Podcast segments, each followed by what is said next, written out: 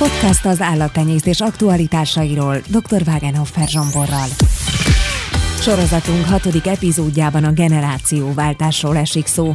Zajlanak a tisztújítások a tenyésztő szervezeteknél, és ahogy minden területen, úgy az állattenyésztésben is. Egyrészt időszerű, másrészt nehéz kérdés a generációváltás témaköre.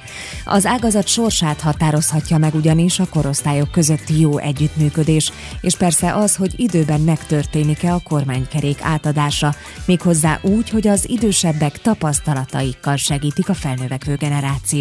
Villányi Eszter vagyok. Egy nagyon fontos kérdés kerül ma terítékre a mai beszélgetésben, ami hát nem csak az állattenyésztésben, de ott is egy elég erőteljes probléma, méghozzá a generációváltás kérdése.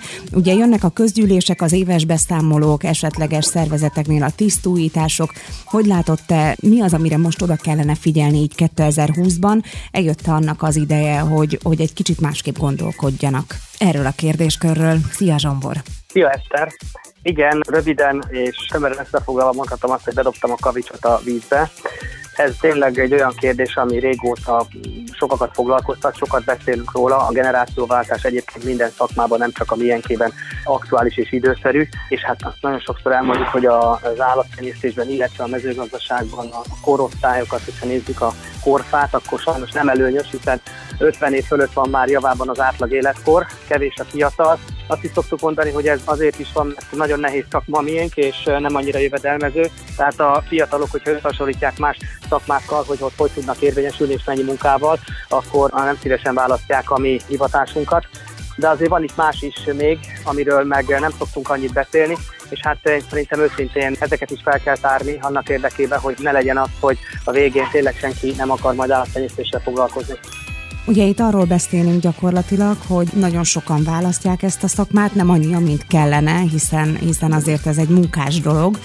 Viszont akik ezt választják, lehet, hogy benne ragadnak abban a szerepkörben, ami először megadatott nekik, és nincsen előrelépési lehetőség? Így van, hogyha ezt a fejlődés történetét nézzük a tenyésztő szervezeteknek, az újkori fejlődés történetét, akkor valahol a 90-es években indult ez, amikor a rendszerváltás hajnalán lehetőség volt civil szervezeteket alakítani.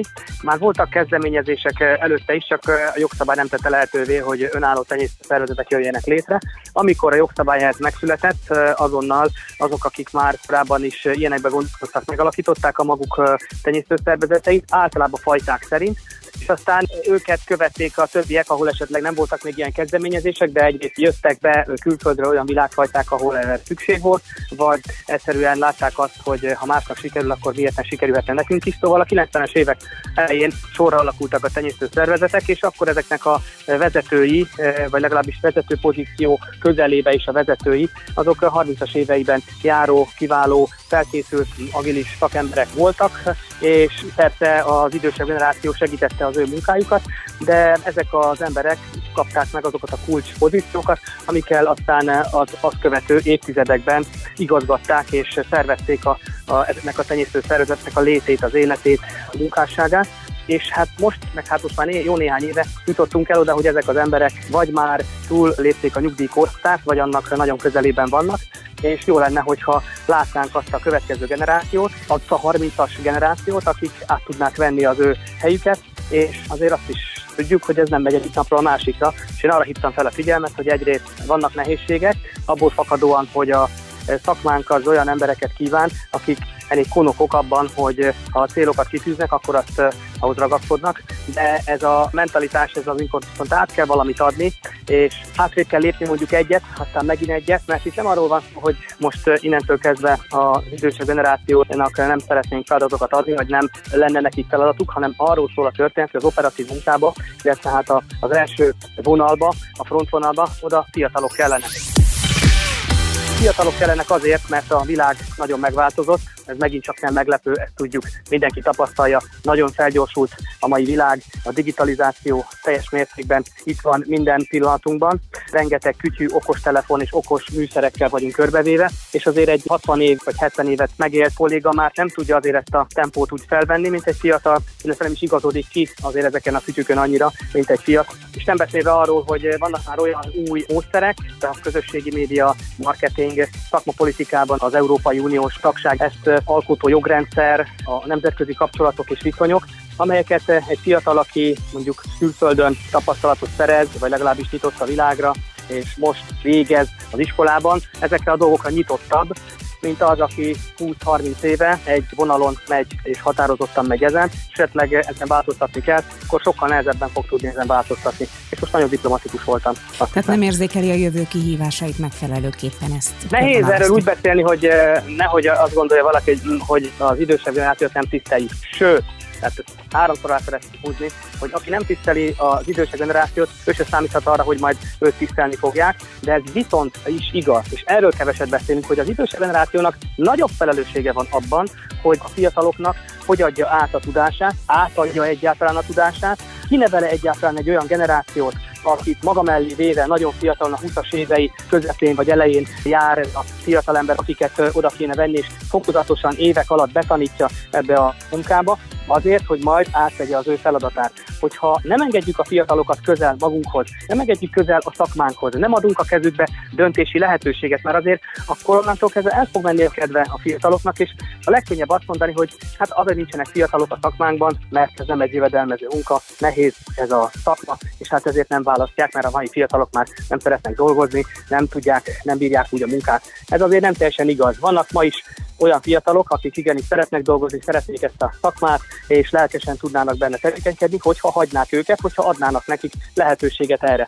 És erre szeretném felhívni a figyelmet, hogy mindenki a maga háza táján, tenyésztésszervezésben élő és abban munkálkodó ember nézze körül, és nézze meg, hogy az arányok, is szeretném hangsúlyozni, az arányok azok helyesek. Tehát vannak-e fiatalok, kellő számban vannak-e fiatalok az elnökségbe, a tagbizottságokba, és akkor a tenyésztőszervezetek vezetésében pedig hányan vannak olyanok, akik a 30-as éveikben vagy a 40-es éveikben járnak, és mondjuk ügyvezetők vagy elnökök egy-egy szervezetben. Nagyon kedvet látok, és ezért is mondatom itt a vészharangot, hogy erre figyeljünk oda. Ha nem figyelünk oda, akkor itt nagyon hamar az az úgynevezett generációs szakadék, amit szoktunk mondani, hogy a generációk között azért van, ahol kisebb, van, ahol nagyobb, és bízom benne, hogy nálunk azért próbálunk ezen olyan irányba változtatni, hogy kisebb legyen. Tehát, hogy nehogy ebbe a generációs szakadékba essen bele egy tenyésztő szervezet, és ne tudjon egy újabb, fiatalabb generációt kinevelni, és annak átadni a közösséget, illetve a fajtát.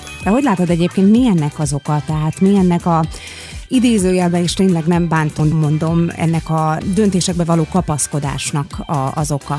Hogy az előbb is kiemeltem, a szakmánk is olyan, hogy itt olyan embereket, olyan mentalitást igényel az állattenyésztés, ami egy kitartást, egy ponokságot, egy ragaszkodó és általában konzervatívabb gondolkodást feltételez, mert generációra kell gondolkodni, és nem az van, hogy gyors váltásokkal, pillanatnyilag változó világhoz, pillanatnyi döntésekkel alkalmazkodunk, feltételek nélkül. Ez akkor nem fog menni, tehát a tenyésztésben nagyon hosszú távú gondolkodást feltételez, és olyan munkát kell végezni, aminek az eredményét majd 5-10 év múlva fogjuk látni leghamarabb.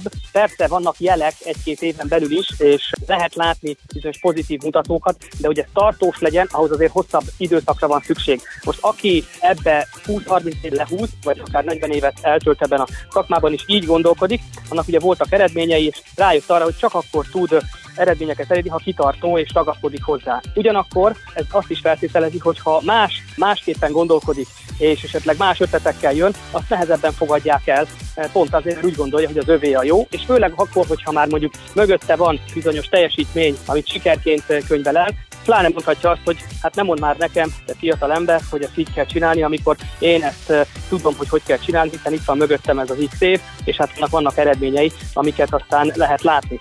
De azért, hogyha esetleg a hajó egy kicsit rossz irányba fordul, azt sem azonnal látjuk és vettük észre, hanem ahhoz is azért egy hosszabb időszakra van szükség. És vannak azért most már olyan tenyésztőszervezetek, olyan hajók, amelyek rossz irányba mennek, csak még éppen a legénység nem vette észre, vagy csak egy része vette észre, ők pedig nincsenek abban a pozícióban, hogy ezt meg tudják változtatni, mert nem ők vannak a kormánynál. Úgyhogy itt azért a tét az elég nagy, hiszen közösségekről beszélünk, és fajtákról beszélünk, és egyáltalán nem mindegy, hogy ezeknek a sorsát kik fogják irányítani. Tudsz nekem pozitív példát mondani, akár innen az európai régióból, bármely országból, ahol ez már jól működik, tehát ahonnan akár tapasztalatot lehet meríteni? nem kell külföldre menni, Magyarországon is vannak tenyésztő szervezetek, amelyek jól működnek, és amelyeket pozitív példaként fel lehet hozni. Ilyen például a legutóbb tisztújításon átesett Limousin és Bondakiten tenyésztő egyesület, ahol a 60-as éveikben járó elnökök átadták a szerepet, vagy helyet egy olyan vezetőségnek, egy elnök és alelnök lett az egyesület vezetője, akik a 40-es éveik elején járnak, és az elnökségbe is a többségbe kerültek azok a kollégák, akik ezt a fiatal generációt képviselik. Úgy, hogy ezt a közgyűlés egyhangulag megszavazta, tehát mellettük állt, tehát nem az volt, hogy egy háborút kellett folytatni és vívni és csatákat annak érdekében, hogy változás legyen, hanem ez belátta bölcsen a vezetés, belátta a közösség, és egyébként pedig azok a személyek szerepet kaptak és szerepet is vállaltak, akik vihetik tovább ezt az ügyet. Mert azért az is igaz, ahogy mondtam, hogyha nem engedik oda fokozatosan fiatalokat, akkor nem nagyon lesz olyan, aki átvállalja majd ezt a szerepet, akkor legkönnyebb azt mondani, hogy hát én átadnám, de nincs kinek.